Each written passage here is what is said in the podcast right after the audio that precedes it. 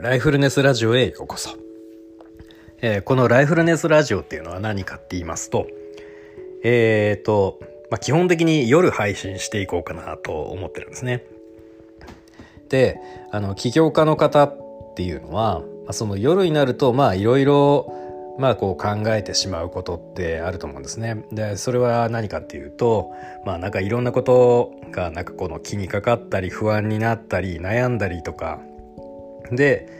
あのそれがもう気になってなかなか眠れなかったり寝てもまあ眠りが浅かったりとか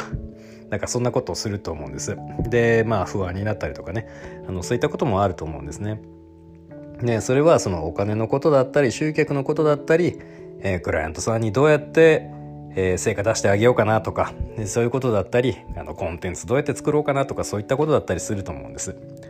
えー、で僕たちまあ起業家っていうのはそういったまあ悩みからあの完全に解放されるっていうことっていうのはまあなかなかないと思うんですけどでもなんかそんなあの、まあ不安な時とか、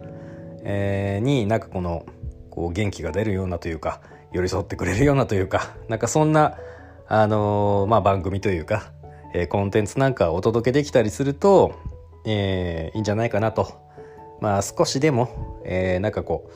ちょっとこう元気出たなとか あ一人じゃないなみたいに思ってもらえるようななんかそんなものを提供できたらいいなと思って、えー、始めることにしました。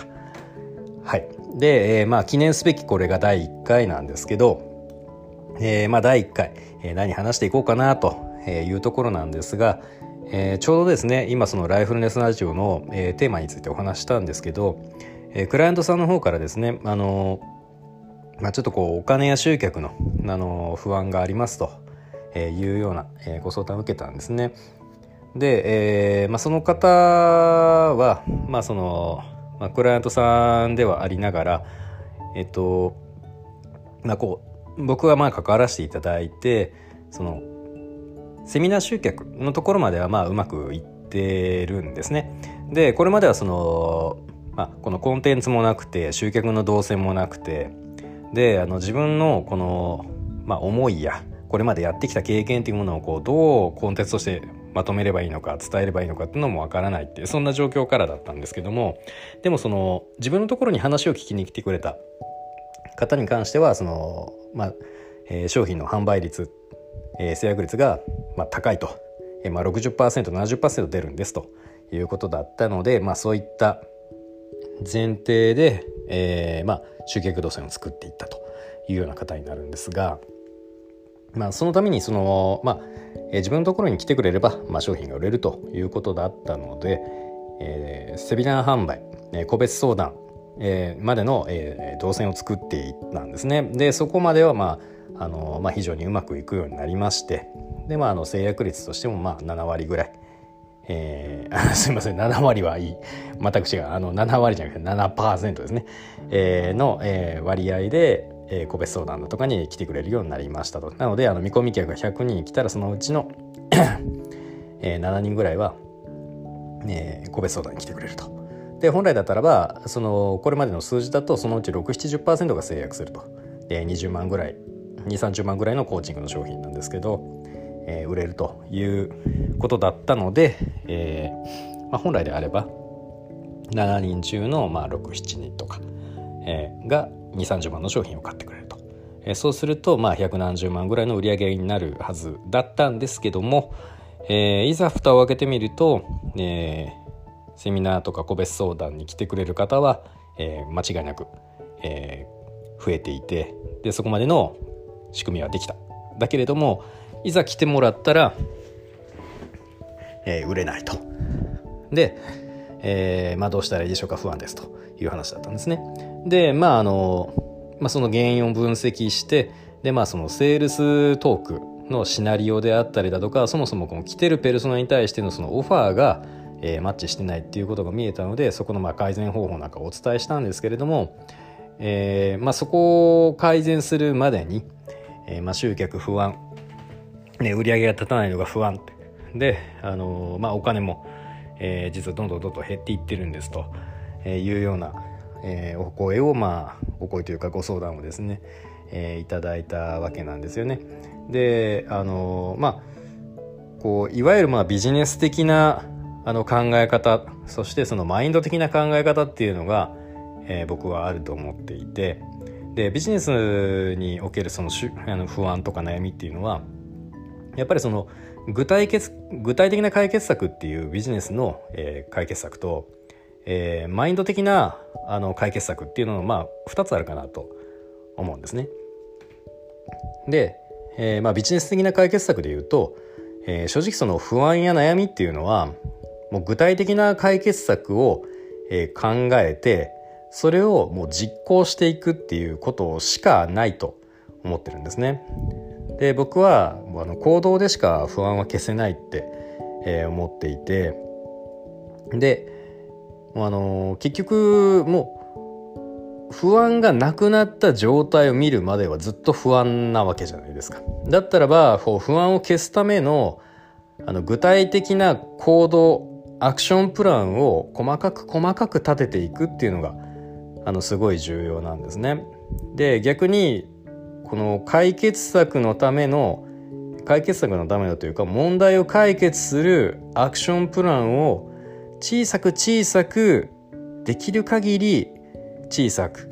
で自分が実行できるレベルまでのアクションに落とし込んでいくんですよね。でそうするとその解決策を実行しているでその間はそういう不安からは意識が消えるんですよね。で具体的なこう解決策に取り組んでいるっていうことが自分のこう不安をまあ解消してくれますし実際それが具体的に不安を解決する方向に向かっていくわけなんですよね。で、えー、まあ僕自身がですねその起業した当初っていうのはまあ2010年なんですけどももともと公務員でで、えー、まあお金もスキルも知識も人脈もないような、えー、そんな状態から起業したんですよね。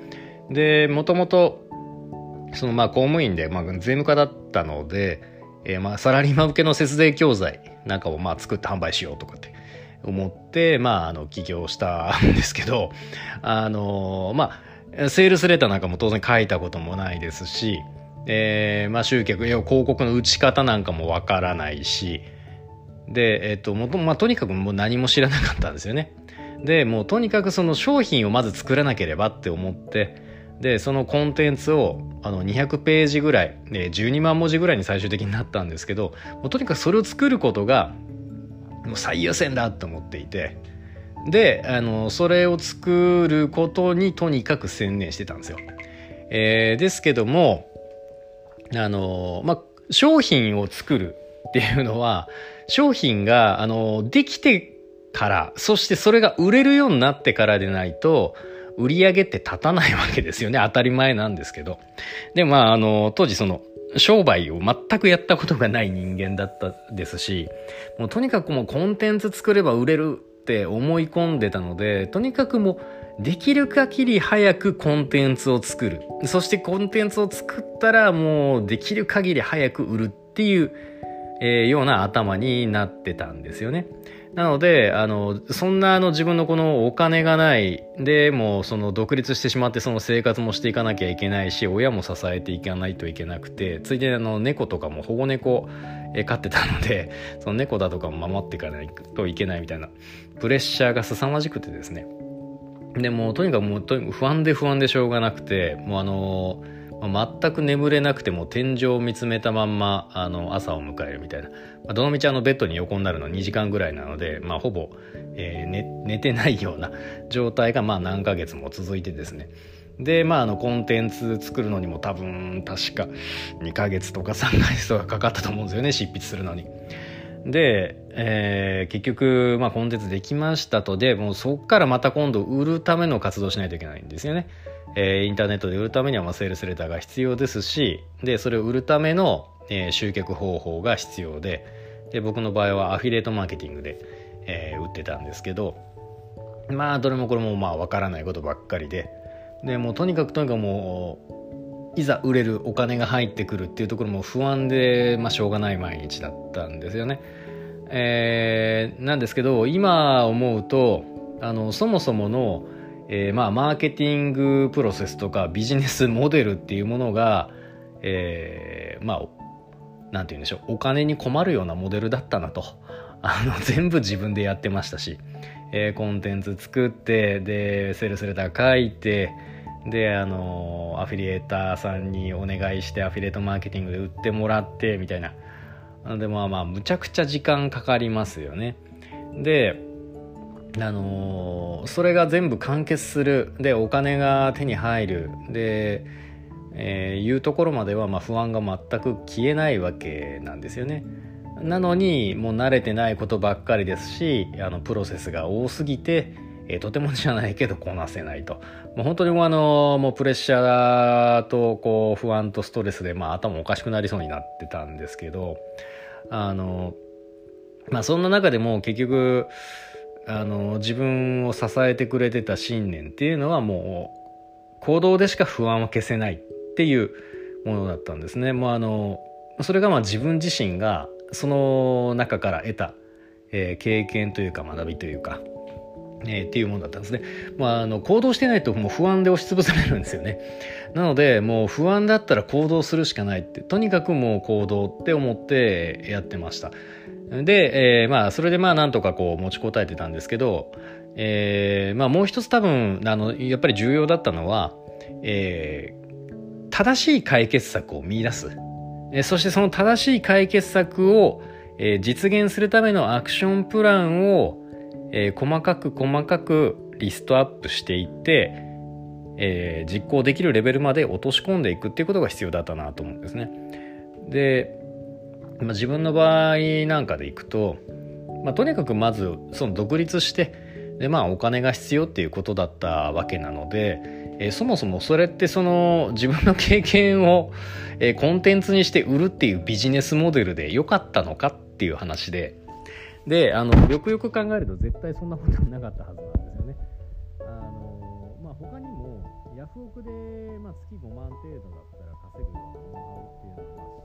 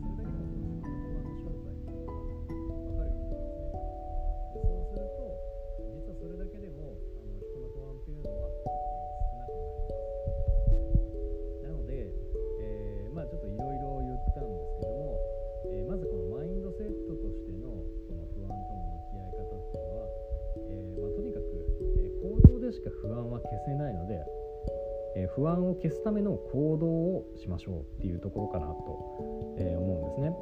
ですね。であとはその意識のフォーカスを変える、え、不安にフォーカスするんではなくて具体的な解決策起こすべきアクションにフォーカスを向けるっていうことが、え、マインドセットとしては重要です。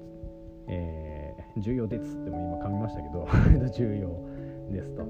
で、えー、ビジネス的な解決策マーケティング的な解決策としては今も具体的にどう解決していくのかということを考えることが重要ですと。で、えー、まず不安を解消していくために全体像を把握するっていうことが重要なんですよね。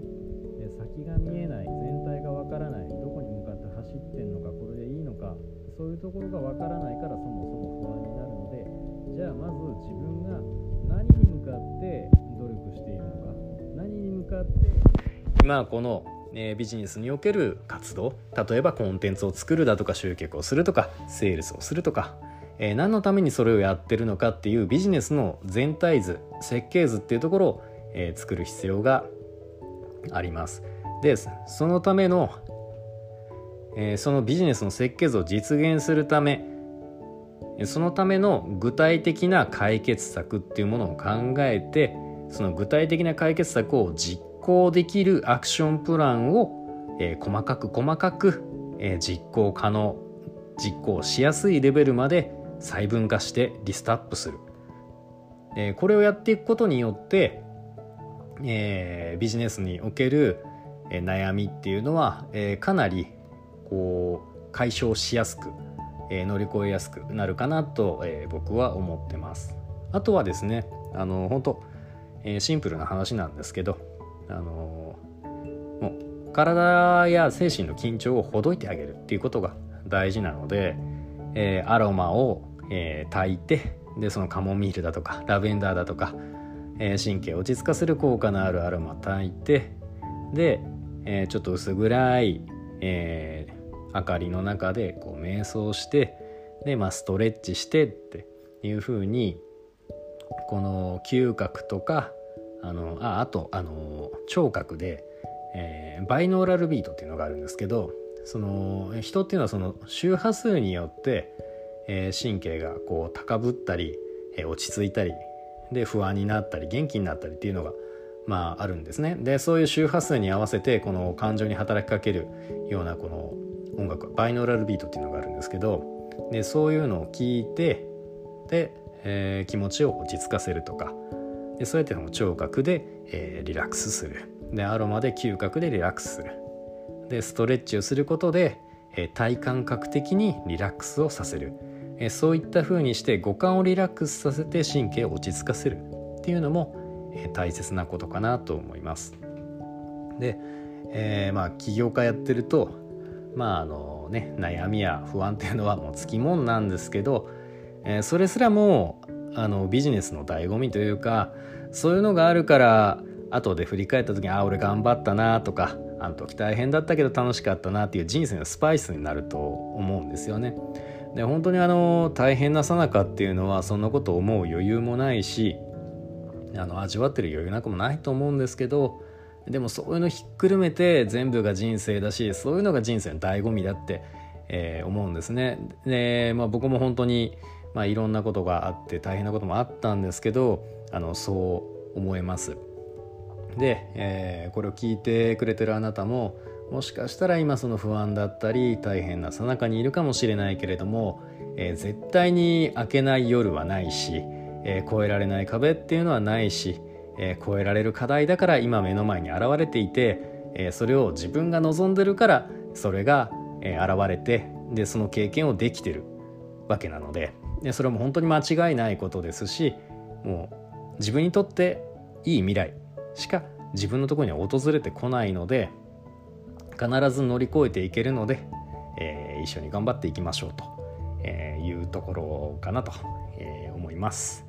はいえー、まあちょっと第1回というところもあり、えー、なんかこのまとまってんのかまとまってないんだかよく分かんないんですけど、えー、まあもし、えー、こんなお話が、まあ、誰かのこう元気になれたりとかですね、えー、なんだろうこうまあ一人じゃないなって思えるようなそんなエネルギーをこう与えることがちょっとでもできるようなら、まあ、これからも、えー、配信していこうかなと思いますので、えー、まあ感想、えー、コメント、えリクエストなど、えどしどし、えお待ちしておりますと。はい、